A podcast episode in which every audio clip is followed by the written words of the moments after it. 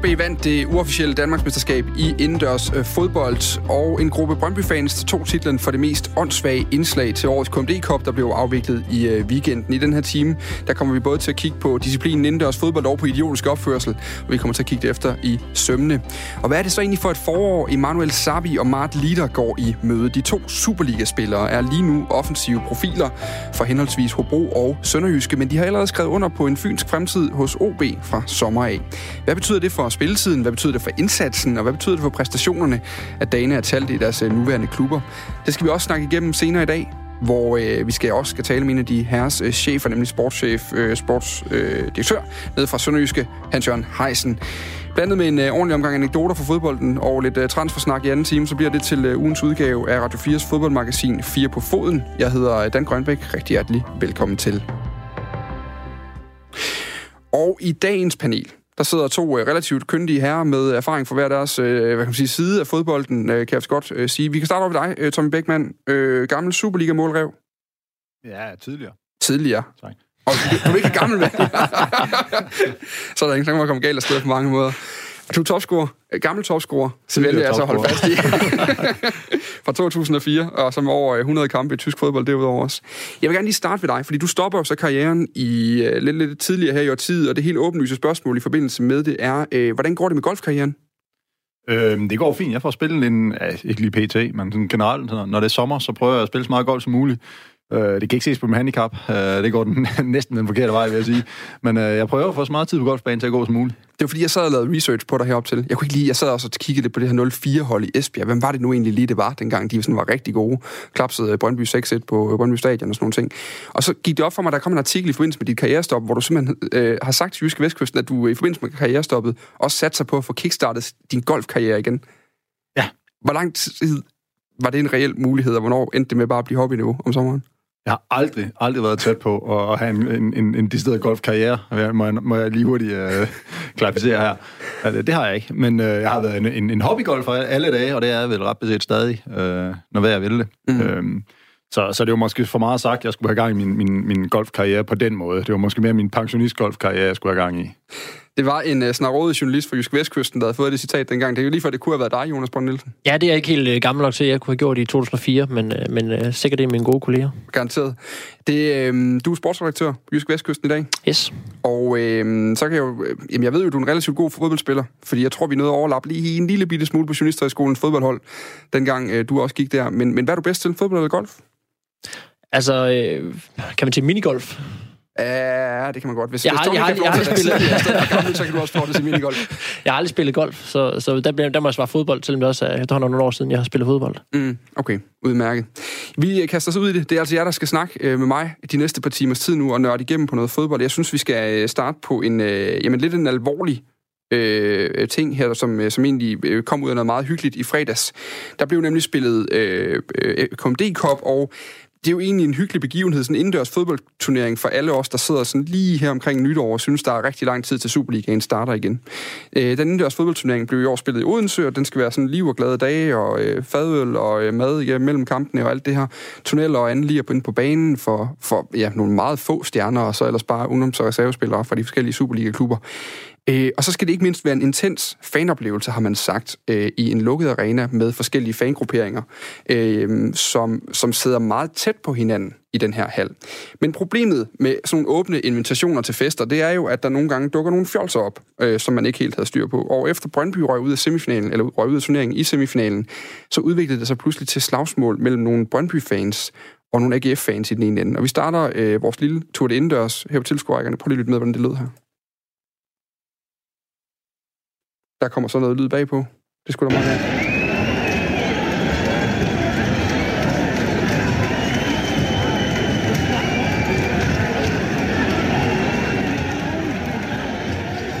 Det her det er altså øh, en øh, lidt underlig, øh, øh, sådan meget ude, ude øh, langt fra lyd af nogle øh, Brøndby-fans, eller såkaldte fans i hvert fald, som har taget hætter på.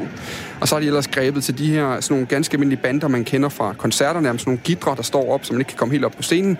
Og så står de ellers og kaster dem nærmest mod øh, øh, sikkerhedsvagterne. Det endte i syv sager om vold mod tjenestemænd i funktion. Og øh, det endte altså netop med, at der var flere af de her vagtpersonaler, som simpelthen fik sikkerhedshegn øh, forskellige steder på kroppen og kom øh, relativt slemt til skade. Jeg har jo bedt jer om på forhånd at se de her øh, videoer, der er kommet ud på forskellige medier. Hvad, hvad tænker I, når I ser billeder som dem her til en indendørs fodboldturnering øh, lige efter nytår? Tommy Beckmann? Åh, oh, jamen det er selvfølgelig trist. Øh, man bliver aller, aller, aller mest trist af at se det, fordi det hører sig jo selvfølgelig ingen steder hjemme. Øh, og det er en indendørsturnering, som du selv siger, det skal være sjov, og det skal være hygge. Øh, men, men der hører til, at der er tilskuere på, på lægterne, der, der giver den gas, og skaber den stemning, der kan gøre det intenst og sjovt. Øh, og det er selvfølgelig ærgerligt, at det så skal komme over sig i, i, i de steder øh, slagsmål. Jeg har fulgt med ind på Twitter også, hvad der er blevet skrevet derinde frem og tilbage. Der, der findes mange Brøndby-fans på Twitter, og de har heldigvis alle sammen taget, taget afstand fra det. Og man må også håbe, at nu er det ikke første gang desværre, at der er de her balladesager, det er der flere klubber, der kæmper med i af at, at klubberne også slår hårdt ned over for det, og får identificeret de pågældende personer, der nu øh, laver den her ballade, og så får dem givet nogle straffe, så de ikke kommer på stadion igen. Fordi det, det kan måske hjælpe, altså som alle, som alle øh, inkarnerede rigtige Brøndby-fans, og siger, jamen det her er jo ikke Brøndby-fans, det er jo ikke nogen, der, der, der, der støtter klubben, for det de gør, det er, at de modarbejder jo groft set klubben, ikke? Så det handler om at få de, de brødne kar ud øh, og væk fra stadions, ud af, ud af hallerne, ud af alle de steder, der, der identificerer sig med Brøndby, fordi at det tror jeg egentlig ikke, klubben har nogen sønderlig interesse i, at de skal, de skal rende rundt i Brøndbys farver. Jamen, der er noget af det første, jeg tænkte på i det her. For en ting er, at det foregår inde i en hal, hvor der er plads til 4.000 mennesker, så de er øh, noget tættere på hinanden. Adskillelsen er ikke lige så nem at lave, som det vil være på et fodboldstadion i dag, hvor der jo står masser af vagter, og hvor der ligesom ofte er nogle, nogle, nogle tribuneender, som giver et ganske normalt, eller et naturligt break. Men her der er det jo, altså, det er jo ret voldsomme scener, det bliver til, øh, som man normalt kun se i udlandet, øh, synes jeg i hvert fald, når jeg lige sidder og kigger på det. Jonas Brønd Nielsen, altså, vi snakker hver gang om noget med karantæner, og så må vi have dem væk og sådan noget. De må, de må da efterhånden snart være væk.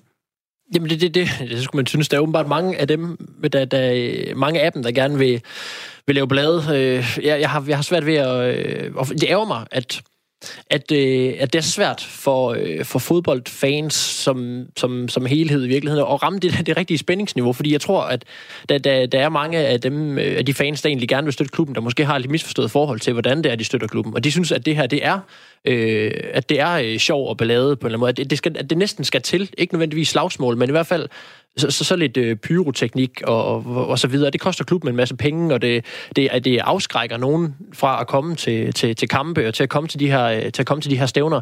Øh, men, men alle fodboldfans har også prøvet at være både på et, et, et halvtomt og et fuldt fodboldstadion, hvor alle er stille, eller hvor de fleste er stille, og hvor det ikke er ret sjovt at være, hvor det, ikke, hvor det er ret, hvor i virkeligheden det er en lidt, en lidt småtam oplevelse at sidde og kigge på det her fodbold. Så, så det er jo også øh, nødvendigt, at der er nogen, der, der, der råber og skriger, men, men det er bare som om, øh, at det, det, det kammer simpelthen over for, for ofte. Og, og hvad løsningen er, det, jeg har svært ved at se en anden løsning, end at man øh, end at man i, i den her situation for eksempel, nu er der ret gode, øh, ret gode videoer af det, der er vel øh, de første 50, der havde mobilen frem og har øh, optaget. Ja.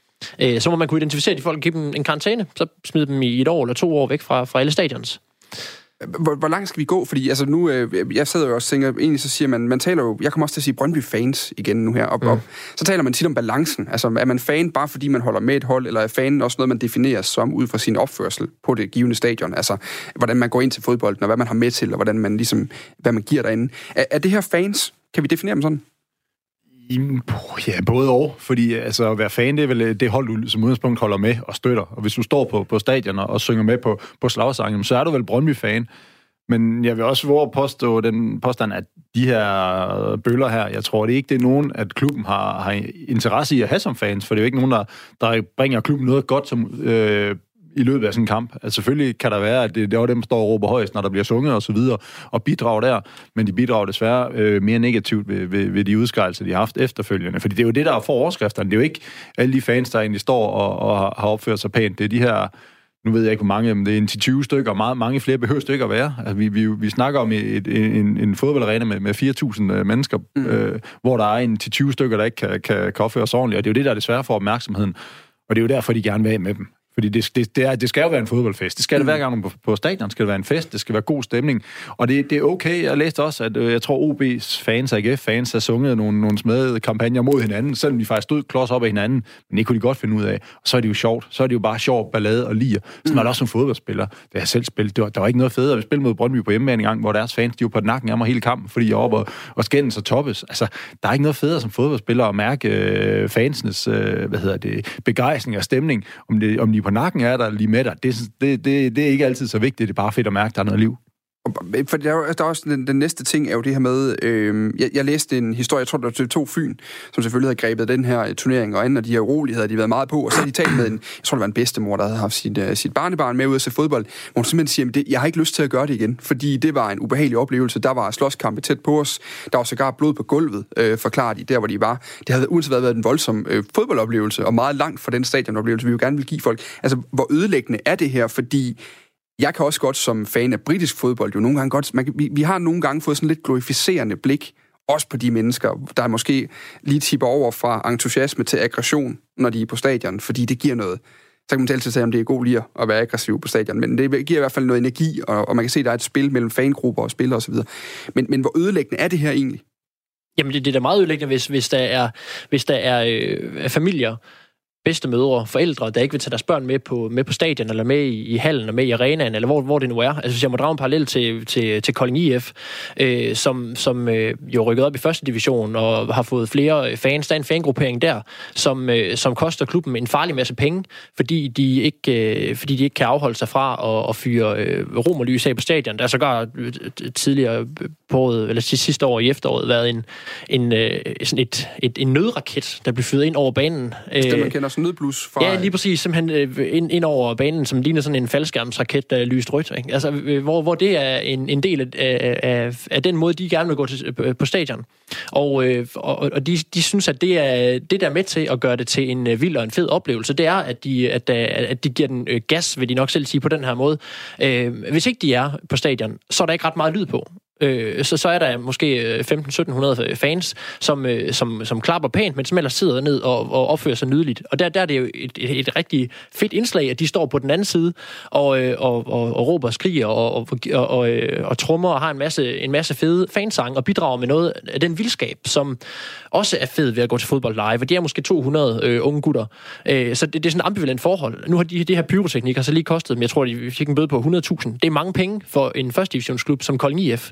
Øh, så, og klubben siger jo også, at de vil gerne have, at de kommer og bidrager med stemning, men de kunne godt tænke sig, hvis de kunne lade være med at, at, at, at lave ballade, og de har også været op og, og, og toppes de sådan nogle mennesker med den her tilgang også, at, at, øh, at politi øh, afler mere vold, eller hvad det er, de, ja, ja. Hvad det er de, de, de, den der smedsang er, og op og toppes med dem, og opfører sig som nogle, øh, som nogle fandens kale, øh, når, de, når de går til fodbold, i stedet for bare, og, og, og apropos det, jeg sagde før, det her med, i stedet for bare at stoppe lige inden det, det, det kommer over og bliver noget, som der ikke er nogen, der synes er ret fedt. Mm. Jeg har en kollega, der har nogle, nogle, nogle knægte, og han siger også, at de overvejer også, om de skal på stadion igen, fordi han har da ikke lyst til at, at rende ind i, øh, i sådan optøjer på den måde med sine øh, sønner. Jeg, jeg synes, det, det, det er en svær balancegang, fordi jeg, giver det ret. Men man skal, altså, fansen er dem, dem der skaber kulissen til en ja. fodboldkamp. Og øh, jeg har spillet på Brøndby Stadion, hvor Brøndby ikke måtte have fans med. Øh, vi vandt 3-0, så som udgangspunkt var det en meget fed oplevelse, men så alligevel, så var det også en trist oplevelse, fordi at det, det var en sommerkamp. Øh, følelsen som fodboldspiller, der er ikke nogen tilskuer, det er altså ikke særlig spændende. Når man er vant til det i Superligaen, eller hvor man nu har spillet, så er man vant til, at der er mennesker på stadion, der er stemning. Når du så spiller uden, det mangler. Og det, det, det er en del af oplevelsen. Det er en del af oplevelsen at på stadion. Som tilskuer, det er jo lidt det, det samme. Hvis du er på stadion, og der ikke er nogen tilskuer, så er det heller ikke en fed oplevelse. Det handler om at få mange mennesker på stadion. Pyroteknik. Der er, kommet, der, der er jo rent faktisk kommet noget pyroteknik, der rent faktisk er lovligt at bruge på stadion. Og der er ikke noget, altså, jeg kan ikke huske, var det Brøndby FCK, hvor en af fangrupperingerne havde den her pyroteknik, og det så fantastisk ud. Mm. Altså, det var virkelig, det gjorde noget. Altså, det gav virkelig noget stemning, noget kolorit til den her fodboldkamp. Så, så brug nu for, for alt i verden øh, det, der nu er tilladt. For nu er der kommet til at pyroteknik, og det ser fedt ud. Men ender vi ikke lige pludselig et sted, hvor, hvor man så siger, okay, men øh, hvis I tager sektion øh, B op på indtribunen, så må I gerne slås, og I må gerne kaste med øl, og I må gerne bruge pyroteknik og alt det, vi gerne vil. Hold, hold alt måde derop, og så kan vi andre øh, sidde og se fodbold i, i... Altså, det der med, det med at rykke grænserne for, hvad man må på, for, som fodboldfan, er, er, det en ret at slås men, til en fodbold? Er det en ret sådan har du det jo ret beset allerede i Danmark. Altså, ikke, ikke lige, at der er nogle steder, du må gøre det ene, nogle steder, du må gøre det andet, ikke? Men du har ligesom samlet de inkarnerede, de hardcore. De står bag mål. Det gør du i Tyskland.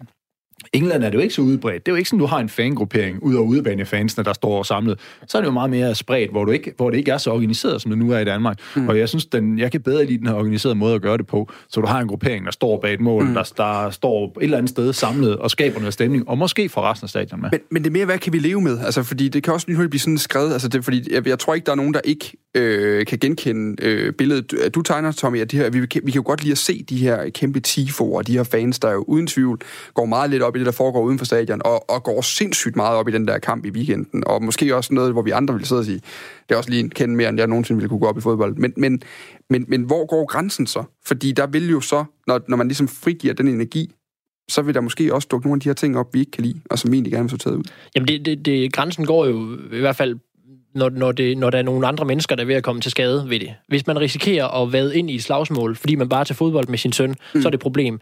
Hvis man øh, fyrer pyroteknik af, jeg har set den der øh, den her lovlige ting, som ikke, øh, så man i virkeligheden kan føre hånden igennem det her øh, ild, siger jeg, i citationstegn. Ikke? Øh, der vil ikke være mennesker, der kommer til skade der mere af det, mere af det, helt klart. Og også, også mere lyd på, og mere vildskab på, på, til kampene. Det kan man også se, at, mm. at unge mennesker tit jo lader sig, lader sig inspirere, og så lærer de at stå og, og, og hoppe med, og synge med, og, og klappe med.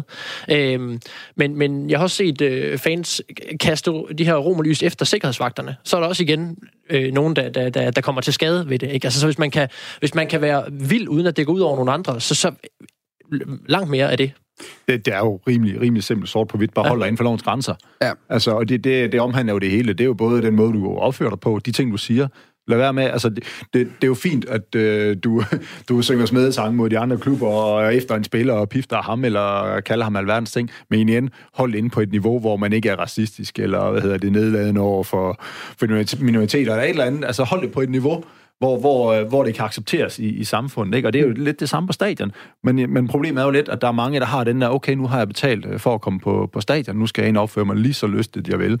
Altså, sådan fungerer det jo ikke. Hvis, hvis jeg tager ind på et museum, så er det jo heller ikke sådan, at jeg siger, nu har jeg betalt indgang, nu går jeg ind og pisser på Mona Lisa. Altså, sådan fungerer verden jo ikke. Så altså, opfører nu ordentligt ikke på stadion, ligesom man, man vil gøre alle andre steder. Jeg er ret sikker på, at det vil gøre noget ved mange museumsoplevelser, hvis du gik ind og tissede på mig, Tom Beckmann. ikke altid negativt, eller? Nå, jeg vil gerne lige vende fokus, fordi jeg tror, vi, vi er nogenlunde enige her. Så man kan sige, det er også det, der altid er med den her debat. Den ender altid i, lad nu være med at slå på hinanden. Lad nu være med at sætte andre folk i fare. Men så ender det det sjove, det, det der, øh, hvor alle har lidt svært, alle der holder af fodbold, der holder af stadionoplevelsen, fordi fodbold er i høj grad blevet en tv-sport efterhånden. Altså, når man holder af stadionoplevelsen, så holder man jo også de der tossehoveder, der står et eller andet sted, fordi der er jo foregår noget lige og noget værk. Men øh, det der, øh, jeg vil sige, hvis man ikke har set klippene, så er det altså øh, måske et, øh, sådan et øh, skræmme eksempel. Lige gå ind og kigge, for det ser ret voldsomt ud i sådan noget, der egentlig normalt er en håndboldhal, når de der sikkerhedshegn bliver revet rundt og, og kastet ind i mennesker. Altså, jeg sad engang på Brøndby Stadion, eller på Aarhus Stadion og så, så AGF Brøndby, hvor jeg også oplevede nogle af de her øh, Brøndby-fans. Det var en, en stor mængde fans, de havde med, men der var igen nogen, der, der var ned og slås med, med de her. Jeg var i stedet i chok. Jeg sad og så det på første parket. Ikke? Altså, så, man kunne nærmest se dem i øjnene, og det var helt, helt blankt. Altså, det var helt mm. forladt. Så det var, det var, det var der oplevede jeg det selv på, på, på, på nærmeste hold på en eller anden måde. Ikke? Og det var, det var også en skræmmende oplevelse, synes jeg. Altså, der, hvor man sidder og tænker, hvad foregår der egentlig? Mm. Det er i hvert fald øh, det er en interessant case, og det er jo helt sikkert ikke sidste gang, vi kommer til at snakke om det. det der, er mange, der er mange penge til dem, der løser den i hvert fald. Ja, det tror jeg. Det kan være, det er det, vi skal i gang med. ja. Det slipper vi først sted. Nej, det vil vi gerne sidde her. Det skal vi ikke gå i gang med nu. Nå, noget andet, vi, lige skal, vi skal lige kigge på det, der foregik på banen også. Øh, fordi når man nu kiggede på øh, kampene øh, til det her, jeg fik faktisk ikke set alle kampene selv, skal jeg indrømme til at starte med. Så hvis der er små unøjagtigheder i det, jeg siger nu, så er det fordi, jeg har siddet og gjort mig klog på det på bagkant. Men, men, øh, men når jeg umiddelbart sad og kiggede trupperne igennem, til den her indendørsturnering, så er den jo præcis som den plejer at være. Vel også dengang, du var med til det, Tommy, da du spillede i starten af årtusindet. Ja, det var, jeg havde været med til en egentlig indendørs stævner engang i Brøndbyhallen, og der var jeg også blandt de unge spillere, så vi fik lov at komme med. Ja, lige præcis. I år, der kunne man se, der var sådan noget, altså Dominik Kaiser var på øh, holdkortet for Brøndby, øh, Kasper Kusk var fra øh, OB, Sander Svendsen for OB, så der er jo nogle profiler fra Superligaen med, men derudover så er det primært øh, reservespillere og ungdomsspillere, der får lov til at spille lidt, øh, lidt indendørs. Hvor, hvor godt et produkt er indendørs fodbold egentlig, Jonas Brøndelsen? Øh, jamen, jeg, jeg, jeg, jeg synes, at i den i den øh, form og det format, det er, det her, der, der synes jeg da helt klart, den har, øh, den har værdi. Øh, når man kan fylde en halv og når man kan synes, det er relevant at sende det i tv, og det er garanteret øh, givet nogle, nogle udmærkede seertal, kunne jeg forestille mig. Fordi det er underholdende, og det er en anden type fodbold. Det er fodbold, men bare på en helt anden måde, end vi er vant til at se det. Øh, om der så er, en eller fem Superliga-profiler med, øh, tror jeg ikke nødvendigvis gør, gør den store forskel, for jeg tror, for, at, at folk, der sidder øh, ved tv'et eller sidder i hallen, de, de holder med dem på grund af de trøjer, de har på, og så er det sjovt, at det lige er et lille indslag for Superligaen. Så det er, det er, man skulle ikke blæse den op til, til mere, end den er. Det er. Den lever sit eget liv ved siden af Superliga og pokalturneringen, og så er det sådan et lille hyggeligt indslag, men så længe der er folk, der gider komme, og man kunne jo så, apropos det, vi snakkede om før, der var i hvert fald nogle Brøndby-fans, der godt gad hisse sig op over den. Øh, så, så, så længe der er fans, der har interesse i det her, så skaber den jo noget værdi for, for dem. Så, mm. så jeg synes at det er, et, det er et fedt lille biprodukt, som du siger, som et lille indstik her i, i starten, hvor man skal til at vente sig til måske at gå ud og se nogle kolde træningskampe, øh, eller et eller andet i den, i den Hva, stil der. Hvad vil du helst se? Øh, KMD Cup eller en kold træning. Jeg ved, du skal garanteret ud og se en masse, øh, både divisionsfodbold og også øh, Superliga-træningsfodbold her nu, inden så længe som sportsredaktør nede i det sønderjyske og, og det sydjyske. Hvad, hvad, hvad holder du mest af? Jamen, så er der da helt klart mest, mest fart over feltet i, en, i sådan en indendørs turnering. Det er der ingen tvivl om. Men, men men altså, det er, jo, det er jo to vidt forskellige ting, ikke? Altså, fordi mm. træningskampen er jo også for, for de nørdede fans, som vil se, hvad der, hvad der er på vej nu. Jeg ser det så selvfølgelig på grund af mit arbejde, ikke? Altså, er jeg også ude at se de der, de der kampe. Men, men, øh, men hvis jeg har haft tid fredag aften, så havde jeg det sendt for... Øh, og jeg kan sidde i en ishockey arena i Vojens, så havde det sendt for øh, tv'et. Tommy Beckmann, du har både, både prøvet at spille den danske udgave, altså øh, dengang i Brøndbyhallen, så har du også, da du var i Tyskland, prøvet at spille sådan indendørs. Det er jo græsfodbold indendørs dengang. Jamen, det, ja, det, det var så græs. Det er lidt forskelligt i Tyskland. Der ja. er nogle steder, der kører de kunstgræs. Vi prøvede naturgræs indendørs. Og der er også øh, normal halvgulv, så der er sådan lidt forskelligt der. Men jeg prøvede godt nok kun øh, den på naturgræs. Er det sjovt? At spille indendørs i forhold til... Altså, er det, er det, er det, er det sådan en... Det kan man... noget andet. Det, det er et fint afbræk, vil jeg kalde det. Ja. Det er et fint afbræk. Og, det, og igen, det, det, det er en fed oplevelse også for, for spillerne, fordi at det var også en fyldt hal med, med fans. Jeg tror, der var 10.000 eller sådan noget i den hal. Så der var altså rimelig godt skrald på. Øh, så, så, så, så det er en fed oplevelse, også for, for spillere. Og det, det er jeg sikker på, det er, her i Odense har det også været en rigtig god oplevelse, specielt for de her unge spillere, de reservespillere, måske ikke får så mange minutter øh, på banen normalvis, så er det egentlig et fint sted at komme ind i, opleve lidt pres og opleve, at der er lidt stemning og, og, og liger på, på tilskuerpladserne. I hvert fald en positiv liga. Nu prøver jeg på ingen måde at male dig ind i en stereotyp, som sådan en tonsangriber. Det er slet ikke det, jeg er ude på. Nej, men det er fandme, jeg, jeg, jeg, ved godt, jeg, jeg, jeg, jeg ved godt, hvor du vil hen. At, uh, der er nok, nok også en grund øh, til, at jeg ikke var med til så mange indendørsturneringer. Det var også den type, jeg var. Også af den grund, jeg måske den dag i dag heller ikke sådan, at jeg er hvad skal vi sige, fan indendør. Jeg synes, det er fint. Det er fin underholdning, og det er fint at sidde og se på og sådan noget, men øh, man kan jo, altså, hvis man skal lægge det op til normal fodbold, så er der ikke mange paralleller, der kan drages på, hvad der foregår på en elmandsbane, og hvad der foregår i, i, i, i en hal. Og, og jeg, vil, jeg vil godt give dig ret i, uh, Jonas, at det, det var super underholdende. Der er jo gang i den. Altså, det er jo sådan det nærmeste, man kommer håndbold inden for fodbold, ikke? hvor man ja. kan sige, at der er gang i den, der bliver skudt mange mål, og der er run på og sådan noget. Ikke? Og, og det er også sjovt nok at se nogle gange, fordi at man kan spille indendørs på mange måder, og jeg tror, den måde, og der, de måder, der bliver spillet på her i, i Odense, det er nok ikke dem, der vinder øh, medaljerne til, til et kommende klub-VM eller sådan noget. Altså, det, der er måske mere de, de inkarnerede futsalspillere, der vil, der vil kunne mestre det lidt bedre. Mm. Og så har vi jo den der klassiske indendørs, øh, jeg vil tro, vi alle tre har spillet i en sportshal et eller andet sted ude på landet, øh, hvor, hvor det var lige så snart fodboldsæsonen stoppede, når man var, ja, det hed miniput, dengang jeg var, øh, der var det ikke det der med U12 og U9 og hele vejen ned. Det var også meget lettere med miniput og lilleput. Ja, miniput og lilleput og pode og junior, ja. hvad hedder det deroppe af. Men der kan jeg, altså, jeg kan huske, at jeg havde at spille indendørs, men det var også fordi, jeg var simpelthen, jeg var, jeg var langsommere end, end en af de der vogne, der, der var bag et godstog. Altså, jeg kunne ingenting. Det gik simpelthen så sløvt. Jeg kunne sparke hårdt ned bagfra, det var det, jeg kunne. Og så betød det, at man blev målmand, og så betød det, at man stod den og blev tyret i hovedet med sådan en forvoksen tennisbold i, øh, i en time hver eneste gang træning. Det var ikke særlig fedt. Men, men øh, nu så dukker futsal op lige pludselig, og bliver den her rigtige lirsport i forhold til, som jo også er lidt anderledes. Nu tager vi lige på hurtigt til sidst her. Traditionelt indendørs eller futsal? Der må jeg sige uh, traditionelt indendørs, fordi det har jeg selv spillet. Jeg har ikke uh, købt ind på den der futsal-ting endnu. Det er også lidt hypet. Ja, det, det, det synes jeg. Er mere, jeg er mere til futsal, men det er også fordi, jeg tænker på målmandens ved at vælge. Jeg synes, det er så synd for de målmænd, der står derinde og skal og ikke må tage med hænder og bliver skudt i hovedet. Når jeg er ude med, at jeg har træner for min uh, uni-dreng derhjemme, og når vi er ude til nogle turneringer, ikke? Og de der drenge, det bliver frarådet, de må ikke, de må ikke hætte, du må ikke uh, træne hovedstød med dem, og det gør vi selvfølgelig ikke. Men når de er til turneringer, så skal de dem blive skudt i hovedet, dem der står på mål, og de må ikke tage med hænder. Så det giver jo god mening. En lille shout-out herfra. Jeg vil gerne være mand over midten, jeg vil gerne være mand over midten, og så er der altid en, der løber op og stiller sig op, ikke? Der stod, jeg var altid mand over midten for resten, da jeg spillede. Det var ellers, du havde da løbepind, som der godt gjorde, du kunne komme hjem i forsvaret hver eneste gang. Jamen, dengang var jeg hurtig. Ja. Udmærket. Så inden vi lige tager den sidste hurtigt, så vil jeg også gerne lige omkring uh, træningstingen i det med indendørs, fordi det er jo nogle andre kompetencer, som vi har været inde på med Tommys eksempel, der skal bruges indendørs, end hvad der skal bruges udendørs. Kan man bruge det til noget som, som fodboldspiller? Der er jo mange, der siger, at de er begyndt at kigge på futsal, sådan for at arbejde med det tekniske og, og de her ting. Det gør man også ved, uh, ved uh, børnespillere i dag. De spiller jo også mere futsal, end de spiller uh, traditionelt indendørs fodbold, når der ikke lige er, er, er, er græs under støvlerne den der del af året. Altså, kan man bruge det til noget som fodboldspiller? Der er selvfølgelig lidt teknisk i det, at du, du det er en mindre bane, du bliver måske lidt mere presset. Øh, jeg, jeg, sådan, jeg har både for og imod. Der er nogle ting, øh, altså den måde, du skal tæmme bolden på i indendørs, er jo meget, meget forkert i forhold til udendørs. Hvis du med fodsolen, det må man ikke udendørs. Så der er sådan nogle ting der, hvor man siger, at det er måske forkert. Så der vil jeg sige, så futsal er lidt mere derhen af. Altså, vi, I Tyskland brugte vi futsal bolde til at træne med nogle gange, for, for ligesom at presse os til at aflevere hårdere. Fordi at, øh, du, du, når, når du afleverer til en futsalbold, skal du også give den noget guf, ellers kommer man ikke fremad. Mm. Så på den, der brugte vi, øh, brugte vi det lidt. Ellers så synes jeg ikke, vi har brugt øh, futsal eller indendørs til noget som helst på noget tidspunkt. Og aldrig trænet det. Du får lov til lige at svare på den sidste hurtige, Jonas. Er det deres handball special, eller alle de der smarte nye fodboldsko, der dukker op? Helt klart øh, er det deres sådan traditionelle. Tommy, hvad spillede du i? Øh, jeg spillede ikke i Adidas i mine unge dage, der, der, der spillede vi Puma, så der havde jeg noget, noget, øh, noget Puma-grej. I dag, der spiller jeg faktisk i Adidas. Nå, okay, udmærket. Vi tager den videre.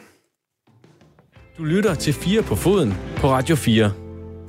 Det er nemlig lige præcis, hvad du gør. Og inden vi øh, lige skal øh, øh, til næste emne, der vil jeg egentlig gerne have en anekdote. Øh, og, øh, fordi vi har, vi har jo simpelthen valgt, man kunne sagtens finde en mulig smarte måde at skulle fortælle fodboldhistorie på. Men nogle gange, så det man reelt har lyst til at høre, det er, Tommy Beckmann, du har simpelthen spillet fodbold i så mange år. Hvad er den bedste historie? Hvad er den, der du fortæller til sidemanden til, til fødselsdagen, når han tydeligvis ikke gider, øh, ikke synes fodbold er noget som helst ved?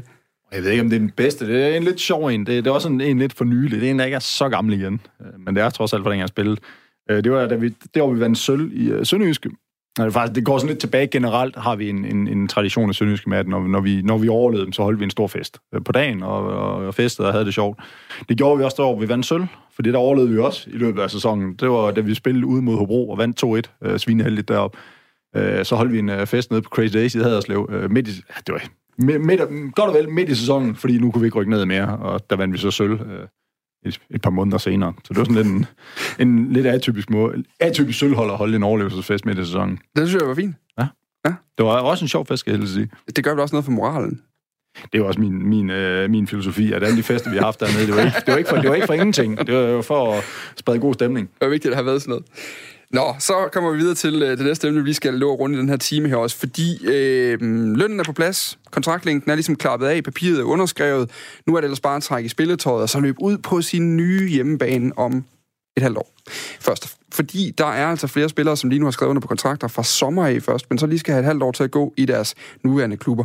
For Sønderjyskes angriber Mart Lider og Hobros øh, kanttornado Emanuel Sabi, så er øh, deres dage i deres nuværende klubber talte, efter de begge har skrevet under på en kontrakt med Odense Boldklub fra sommer af. Men Altså, der er vel at mærke lige nu tre uger tilbage transfervinduet, så der kan nå at ske noget, og hele den her snak kan egentlig ende med at være ligegyldig, fordi de er noget at skifte alligevel. Men ellers så kan de to altså se frem til et halvt år i en klub, hvor de ikke skal være fremover. Der er ikke nogen fremtidsplaner, og til og med, så ligger Sønderjyske faktisk og konkurrerer lidt med begge klubber øh, i, i den her altså, nederste halvdel af Superligaen i hvert fald. Der er lige nogle pengeforskelle og sådan noget, så man kan diskutere, hvor meget øh, konkurrence der bliver. Men, men jeg synes, vi skal lidt ind på, hvad det betyder for de her spillere lige nu. Og jeg kunne godt tænke mig at, at starte over hos dig, øh, Jonas Brønd Nielsen. Sønderjysk er en af de klubber, I har øh, meget at gøre med på ja. Vestkysten også. Altså, hvis vi lige skal starte med sådan at kigge på Mart Lider. Øh, han, han er en central spiller i Sønderjyske nu, tror jeg ikke, jeg fornærmer nogen ved at sige. Han er formodentlig også en af de dyreste i truppen. Og så skal han til OB, som er en direkte konkurrent til sommer. Han har allerede været ude at sige, det bliver så godt at komme til en større klub og, og prøve mig lidt mere af. Hvad gør det ved uh, Mart Lider og hans rolle i, i Sønderjyske, tror du? Jamen, han kommer til at, han kommer til at, at, øh, at, spille fodbold. Øh, det er jeg ret overbevist om, og det øh, skyldes, at der ikke er så frygtelig mange andre øh, angriber, de kan sætte ind i stedet for ham. Øh, han er den spiller i, øh, i truppen, der er sværest at erstatte øh, af to grunde. At han, at for det første, at han, at han, øh, at han er angriber, og øh, dygtige angriber hænger ikke på træerne. Øh, Martin har i sin tid i Sønderjyske ikke scoret øh, nok mål, men, men har trods alt, hvis man kigger på det her efterår, øh, været direkte involveret i, i 10 mål i Superligaen. Og det er der kun syv spillere i hele Superligaen, der har gjort bedre. Øh, og, øh, og, og, og, og, og den anden årsag er, øh, hvad sagde den først var? At øh, du har været involveret i de her 10 mål, i går. Ja, lige præcis. Ja, ja. Lige præcis. Han er med i, i, i, i 10 mål. Øh, og så at, at det, er den, det er det sted på banen, hvor Sønderjysk er, simpelthen er tyndest besat. Øh, der er ikke øh, nogen oplagt øh, afløser bag ham. Der er to unge spillere. Der er Artem Dovby, der er lejet i FC Midtjylland. Og så er der øh, Peter Buk Christiansen, som er, som er ung øh, sønderjyde. Og der er ikke nogen af dem, der har vist, at de, øh, at de tilnærmelsesvis kan fylde de sko ud. Det kan godt være, at de viser sig, at de kan det. Men jeg tror ikke på, at nogen af dem kan det endnu. Så han kommer til at spille fodbold i, i det her forår. Tommy Beckmann, du lavede selv sådan et skifte på et tidspunkt. Du skulle til Tyskland. Det var jo gået rigtig godt i... Øh, det var Esbjerg dengang, og du havde lavet rigtig mange kasser i Superligaen. Jeg tror, det endte med 19 alt i alt. Øh, Færdig mange i hvert fald. Forfærdelig mange, ja. Jeg skal ikke tælle dem til sidst. Hvad hedder det? Du tager, så, du tager så ligesom skiftet ved øh, 8 måneder før, eller i hvert fald en del måneder før, at du skal afsted. Hvad, hvad gjorde det ved dig i løbet af det forår? Jamen, jeg synes egentlig ikke, det gjorde så meget. Øh, der var selvfølgelig, en stanker selvfølgelig godt være andre steder nogle gange. Øh, jeg kom på et par Tysklands stuer, skulle ned og finde noget lejlighed, skulle ned og gøre mig klar til det nye øh, eventyr, man, man må kalde det det. Øh, det valgte jeg at gøre øh, i, i den periode, for ligesom at, at klargøre mig til det næste. Men jeg synes som udgangspunkt, sådan, min tilgang til, til hverdagen i Esbjerg og så videre, den måde, jeg præsterede på, ændrede sig ikke synderligt. Øh, jeg var så, så uheldig at gå i stykker et par måneder senere, så, så det kostede selvfølgelig lidt i forhold til, at jeg, jeg blev opereret og var ude i en fire uger eller sådan noget. Men, men sådan min, min, den måde, jeg trænede på, den måde, jeg, jeg var på, og den måde, jeg, min indstilling til tingene ændrede sig egentlig ikke. Øh, det eneste, der ændrede sig, det var, at øh, i stedet for at spille angriber og kunne score endnu flere mål, så blev jeg sat ned som højre midtbane, fordi Frederik Berglund kom til klubben, og så måtte jeg ja, rykke ud på en kant. Men, men du står foran øh, et, et ret stort skifte på det tidspunkt. Du skal til Bochum i, øh, i Tyskland. Du skal ned og, og ligesom nu skal talentet for alvor testes af efter nogle gode præstationer i Superligaen. Stod du ikke ved nogen kampe i løbet af efteråret, eller i løbet af foråret har det så været, og tænke lidt over pff, den der takling der, for eksempel?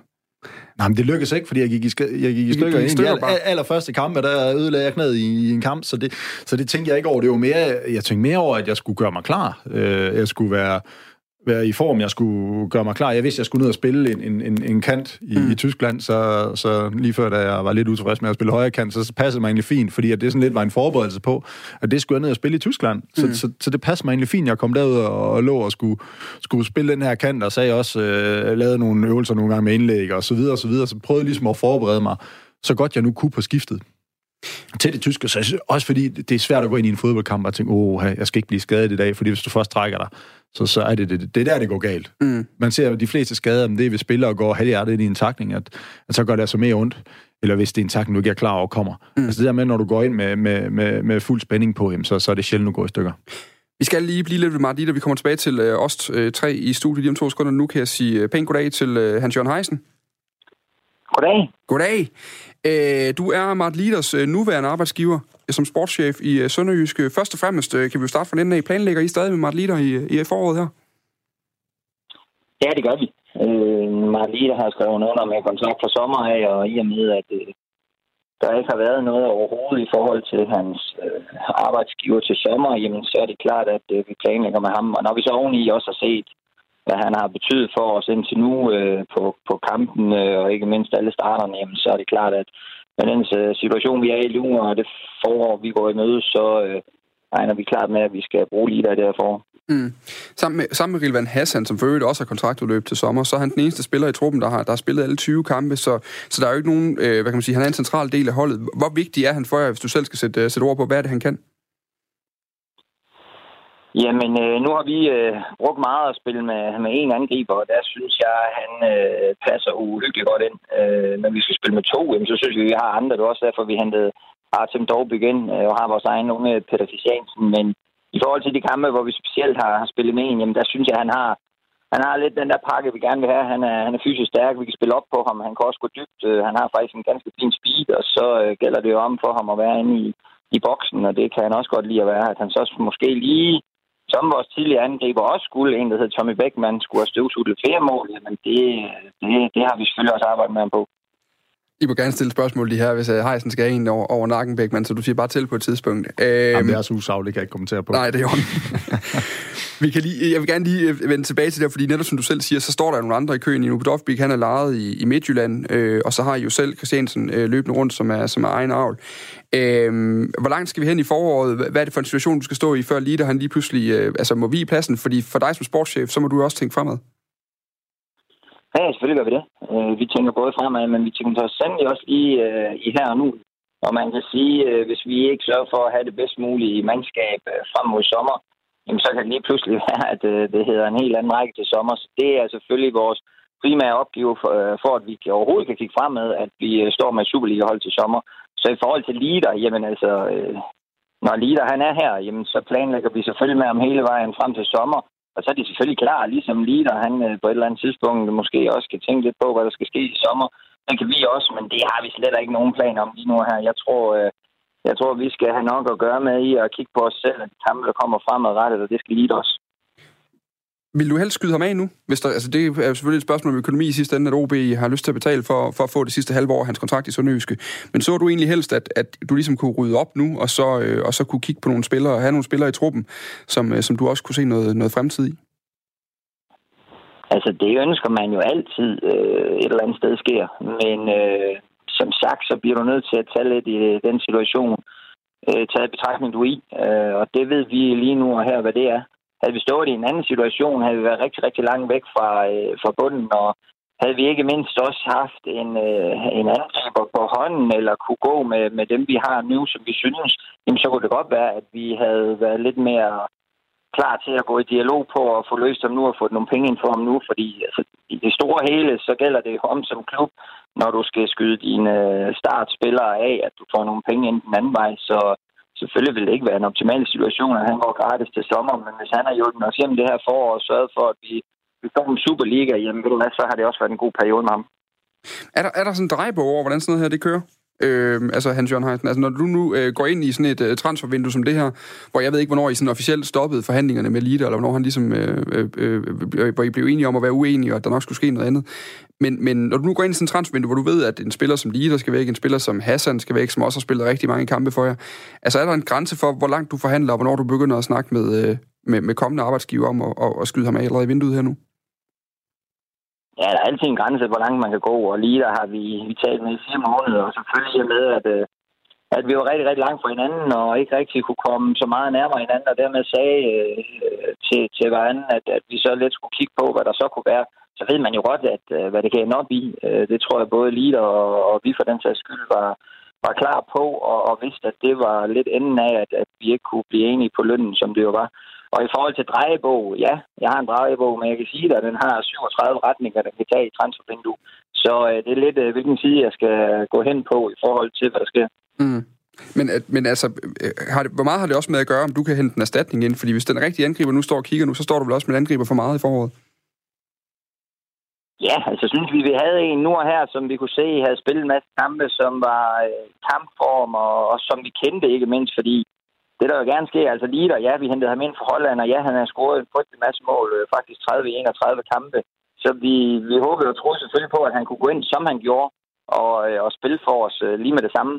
Men det kan jo også være, at du henter en ind med den aller bedste tro, og du har kigget nok så meget på ham og forhørt dig nok så meget på, og så går der to eller tre måneder, før du synes, han er i det, hvor, hvor det passer ind i spillestil, og han kender mønstrene osv. Og det har vi bare heller ikke plads til lige nu. Så, så det er jo selvfølgelig også noget, du kigger på, det er, Altså, kan, kan du godt uh, til gode se, at der går to-tre måneder i forhold til noget, eller er det lige nu og her, du skal have, at du får, øh, får udfaldende også på den mm. spiller, og, og der må vi sige, at det sidste det er afgørende lige nu. Vi skal også lige have en, øh, måske have en overskrift med til Jonas Brønd øh, til, til morgen. Hvad, hvad, hvad, er det, hvad, hvad er status på forhandlingerne med OB lige nu? Jamen, der er ikke nogen, så den er nem for Jonas. Jamen, det, og jeg bliver grinet over, at skulle have fundet noget andet efter udsendelsen her nu så. Udmærket.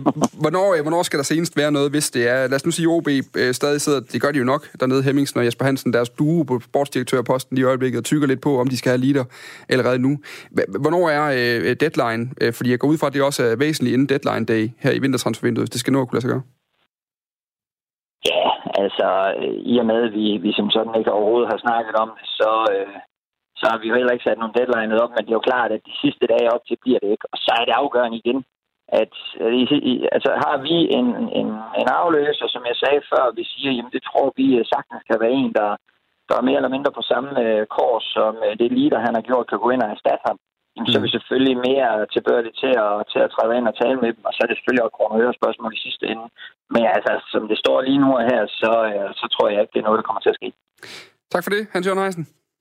Velbekomme. Og øh, godt transfervindue. Øh, ja, tak for det. Og hils de her derinde. Jamen, de kan selv få lov til at sige hej til dig, kan de? Der er stadig åben. Åh, oh, nej. Vi tager ved, Hans.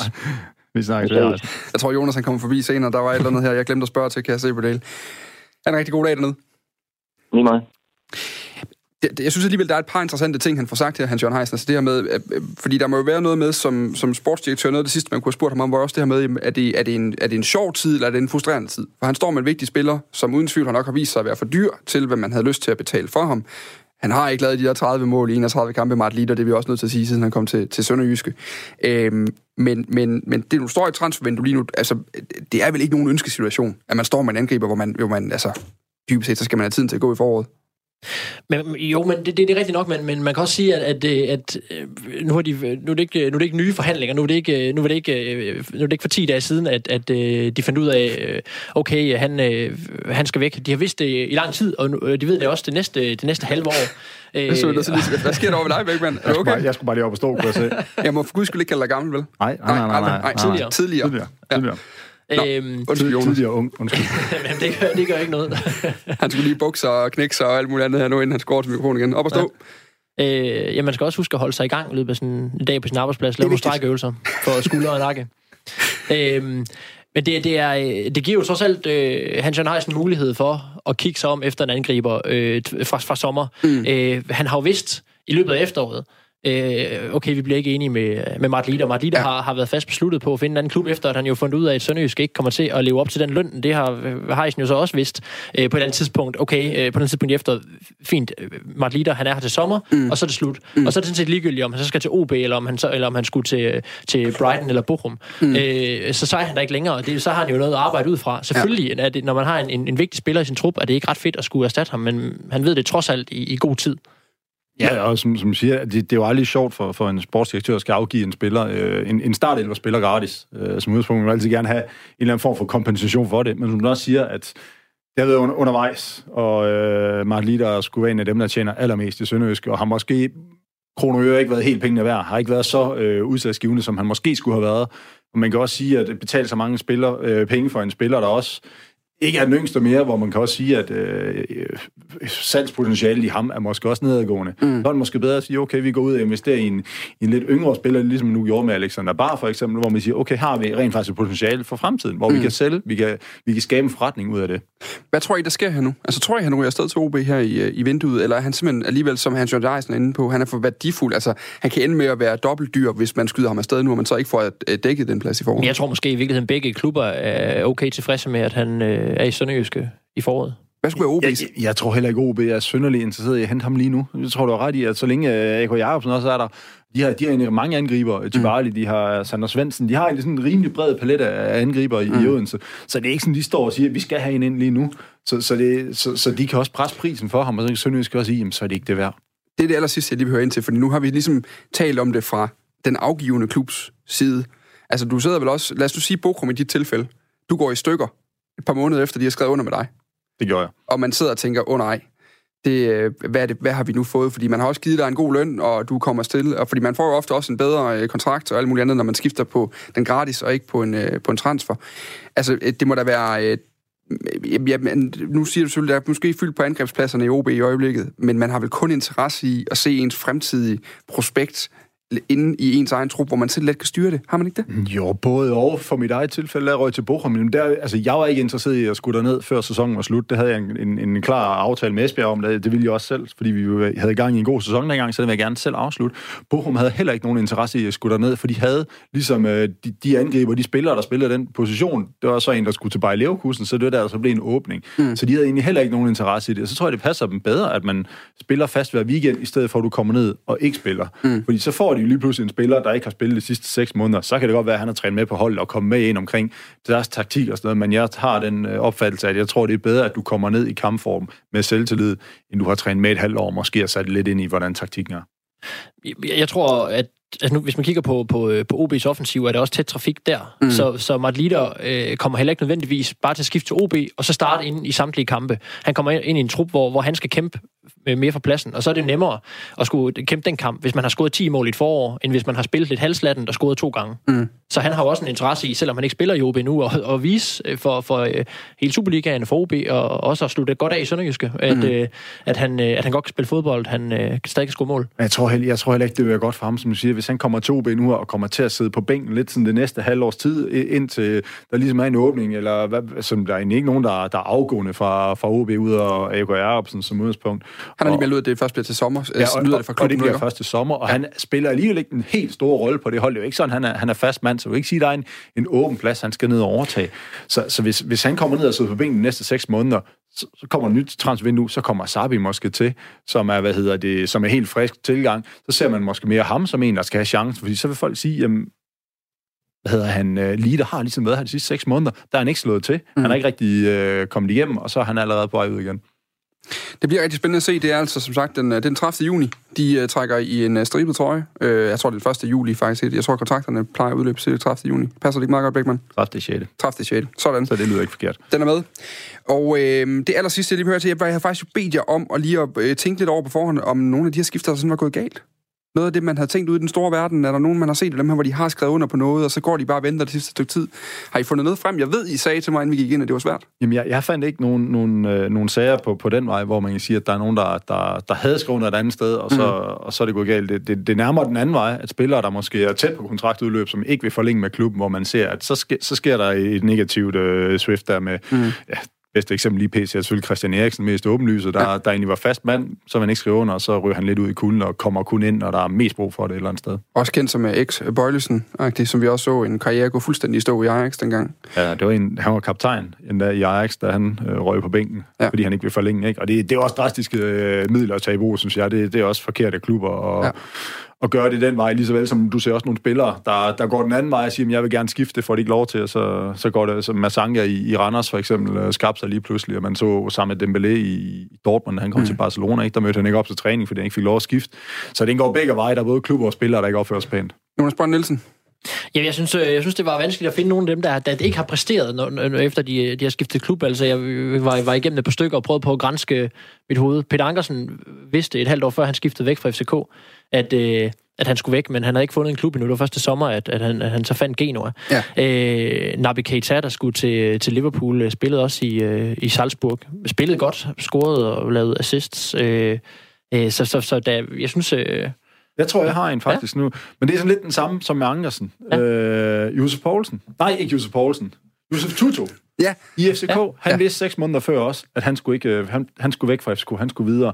Og der kan vi jo faktisk snakke om en spiller, som ikke bare gik i stå. Han, han, han trak den i bakgear. Ja. Han var jo en, en, en fremragende FCK-spiller. En, en af de øh, største profiler i Superligaen. Han var på sit højeste med seks måneder tilbage, hvor han ligesom skulle, skulle uh, tage det sidste skridt og finde en ny klub, jamen der gik det der først i stå, og ikke rigtig kom i gang siden, desværre. Mm. Nej, han uh, står jo faktisk lige blevet opsagt i AGF nærmest, og skal ud og finde på noget helt andet at lave. Ja, det er desværre helt gået helt, uh, helt stå. Ja. ja. Der havde han så ikke skrevet under, kan man sige, men sådan lidt i den situation, hvor, hvor han vidste, at han skulle videre, øh, og på det andet tidspunkt havde han nok også nogle, nogle, nogle fine muligheder at vælge imellem. Mm. Som sagt, med Sønderjyske, så bliver det altså spændende at se, hvad der sker med Rilvan Hassan, for ikke at sige Case Laux, og øh, nærmest den, den liste af spillere dernede fra, som udløber til sommer. Øh, jeg ved ikke, hvor meget der er i gang i dernede nu, men det må ikke vi får ringet til Heisen nogle gange i løbet af foråret, for lige at høre, hvad delen, der spiller sig af dernede.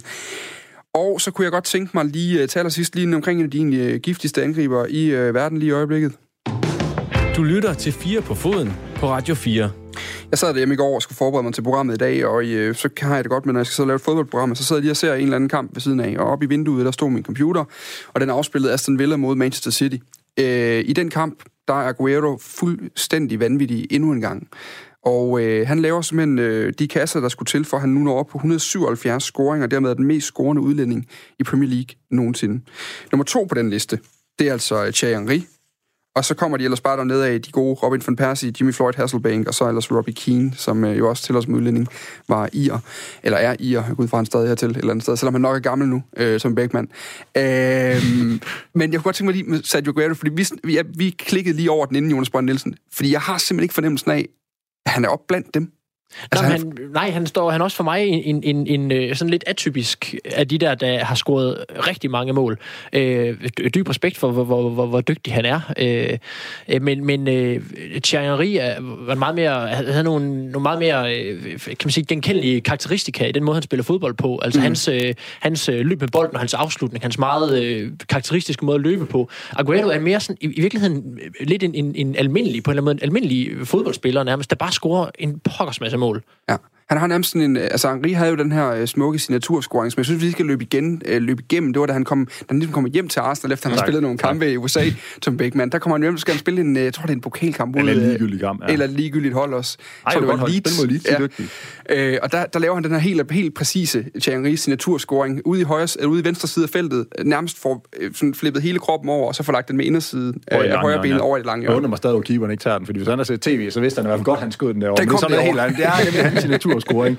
Jamen, det vil sige, altså, Aguero er vel også, altså, han sparker med kraft. Og han sparker sige. højt i målet. Ja. Altså, altid altså, kort stolpe højt. Aguero, han sparker altid hårdt, og han sparker højt. Ja. Altså, så det, det, er vel, det er vel hans form for sin naturscoring. Men jeg vil godt give jer ret, altså, Thierry er større, men jeg synes så, når du går lidt ned Van Persie, er han større end Aguero? Det synes jeg egentlig ikke. Ikke nødvendigvis. Øh, Det kan godt være, at du synes, det er nu, når du er Arsenal-mand, men det kan du ikke gøre for. Han skiftede jo. Og så, ja, ja, jo, jo. Og så er, der, så er der sådan en Jimmy Floyd Hasselbank, jo, tidligere elite spiller, der kunne du snakke om legende, måske for nogen, ikke? Men igen, jeg synes også, Aguero er også større. Det er jo kun Thierry, hvor vi begynder at sige, at han er måske stadigvæk større end- Aguero, og sådan, men Thierry, han har så også øh, vundet nogle, nogle andre ting end kun Premier League, og det er måske lidt det, at hedder han Aguero, han mangler. Han har ikke vundet øh, Champions League, øh, så vidt jeg ved. Han har vist heller ikke rigtig vundet noget, øh, hvad hedder det, VM eller EM eller andre ja. sjove pokaler at vinde.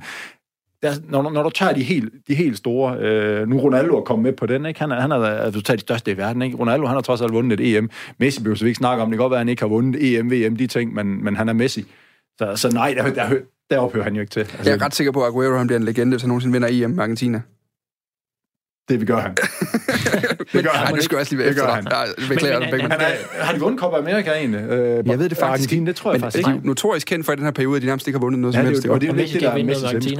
Ja, Messi kan heller ikke vinde noget. Nej, han kan ikke vinde noget med Argentina. Nej. Men jeg tror, at det, det er en forskel i forhold til, hvis man kigger på Henri og på Van Persie, så synes jeg, at de har været...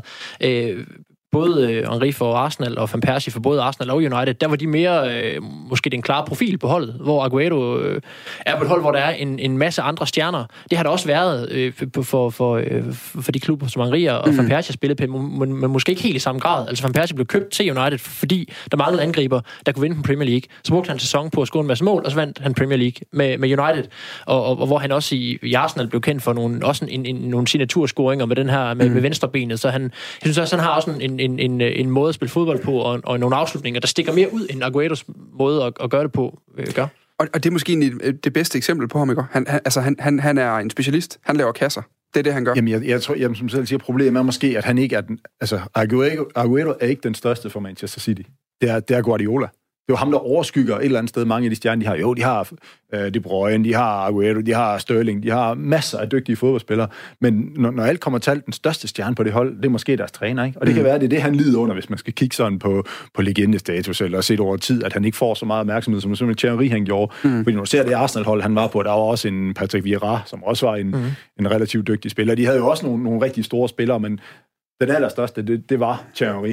Og lige, lige nu i City, der er den allerstørste, det er, det er måske bare Guardiola. Han er en sindssygt god idé til et nyt emne. Jeg tror faktisk, vi skal have sådan et emne i Team 2. Måske vil vi bare løbe igennem de største spillere i Arsenal på det tidspunkt. Det vil faktisk være... Øh, det tror Jeg, jeg, tror, jeg tror, vi, vi er allerede nået igennem de første timer. er? Nå, vi kan lige sige, at jeg lige får at vide i øh, ørerne af min producer derude, at øh, han vinder simpelthen OL i 2008 med Argentina, Aguero, og så har han vundet Europa League med Atletico, og så ellers er det blevet til tre mesterskaber i City. Så han har vundet lidt Mickey Og Mouse turneringer Supercuppen ud over 2018. øh, Premier League. Ja, det, Men det er det, vi siger. Det er de små ører, ikke? Øh, Aguero, han er med de her tre mål, han laver mod Aston Villa, og det er altså en nedsabling. De var ude. De taber 6 sæt. Det er lang tid siden, jeg har set et hold blive spillet så langt bagud øh, af, af et andet fodboldhold. Øh, han er den fjerde mest scorende spiller i Premier Leagues historie nu, hvor han ligger lige med øh, Frank Lampard, mens øh, Andrew Cole, Wayne Rooney og Alan Shearer har lavet flere.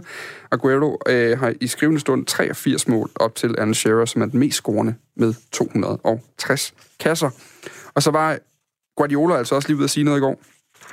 Han øh, udtaler simpelthen, at øh, Aguero er en legende, og legenden rejste sig igen her til aften. Jeg synes, Henri er en af de mest utrolige spillere, jeg har set i den liga. Det kan kun være enig i, og jeg tror, han vil være stolt over, at Sergio er ham, som har slået rekorden. Han var en legende, Sergio er det samme, siger han til Sky Sports. Er Sergio Aguero en spiller, vi husker om øh, 10 år? Nej, Det tror jeg. om 10 år, der husker vi Messi og Ronaldo for den her, den her tid. Det tror jeg, at de har været så markant, at øh, jeg, jeg tvivler godt nok, at... Øh, Der er ikke nogen andre, der får lov til at komme med i den her periode, tror du? Øh, jo, selvfølgelig, selvfølgelig øh, som udgangspunkt, hvis, hvis man er rigtig fodboldkender, vil man godt kunne huske tilbage til, at øh, hvad hedder det, Manchester City havde en dygtig angriber, der hed Aguero, men, men sådan, det, det er bare de to andre overstråler bare alt andet i den her periode. Jeg tror, man, man får svært ved, selvfølgelig man godt kunne huske andre, men hvis der er sådan, du skal sætte ord på det, så vil du bare nævne de to, så, så, så tror jeg, man har summeret meget godt op for, for, for det her Det er klart, seneste der, årti der, er ikke nogen, der kan måle sig med dem, men, men jeg, jeg må alligevel så, det gør lidt næst at sige det som United-fan, men altså, der er jo trods alt nogle øjeblikke, man også husker Aguero for, nemlig for at, at bryde et, et dødvande på, øh, på over 30 år øh, for, med et nyt uh, City-mesterskab med, med den her overtidsscoring mod, var det Queen's Park Rangers eller noget mm, stil. Mm. Øhm, og, og, og, og, og, og sådan nogle, øh, sådan nogle øh, rekorder, øh, der har, har de også bare med, øh, altså, det, det, det, det betyder, at man har, jo trods alt har sat, øh, har gjort, øh, har sat et aftryk, kan man sige, på, øh, på en liga. Man kan sige, Agueros øh, søn, kan være den næste i rækken måske. Øh, jeg, Han har generne, har han ikke? Jo, jeg husker det som om, at det er, øh, er, det, er det Maradona som bedstefar, ja. Og så er det Messi som gudfar, og så ellers øh, Sergio som som far, ja. ja. Så er der i hvert fald lagt i kakkeloven til noget voldsomt om nogle år. Vi kan snakke om pres i hvert fald. Hvad? Vi kan snakke om noget pres hjemmefra. Ja. Noget jeg, jeg havde tænkt på lige siden øh, starten af den her øh, lille blok. Hvad var din signatur, signaturscoring, Tommy Beckmann? Vi har en, øh, 40 sekunder, til vi skal være færdige her nu. Øh, jamen, det er egentlig bare tyre. Tyre langt i et langt hjørne. Det er en, en stræk vrist over et langt hjørne. Det øvede jeg hjemme i haven øh, i en meget ung alder, hvor jeg stod, der var sådan, der stod et, et tørrestativ, så jeg havde ikke så meget plads. Så kunne jeg lige højere om det, kunne jeg save alt, hvad jeg kunne, og så over et langt hjørne flat. Og det prøvede jeg egentlig at holde mig til det meste af, af karrieren. Det var change a winning team. Ja, der, hvorfor det? Som George Graham sagde, var det ikke ham, der sagde det? Ikke Jo, ham, men det tror jeg, manager, skal lige sige. Sådan, det blev også til øh, rigtig mange kasser i Superligaen i hvert fald i en over tiden. Og så øh, mange noget, du lavede i Tyskland. Har du talt på det? Nej, det har jeg ikke. Det var så mange, jeg kan jeg, jeg, jeg passe. Fantastisk. Det var en 25 stykker. Der er en omgang nyheder klar til jer nu. På den anden side der er jeg tilbage igen med Jonas Borg Nielsen, sportsredaktør i Jyske Vestkysten, og Tommy Beckmann, øh, gammel Superliga-bomber. Tidligere.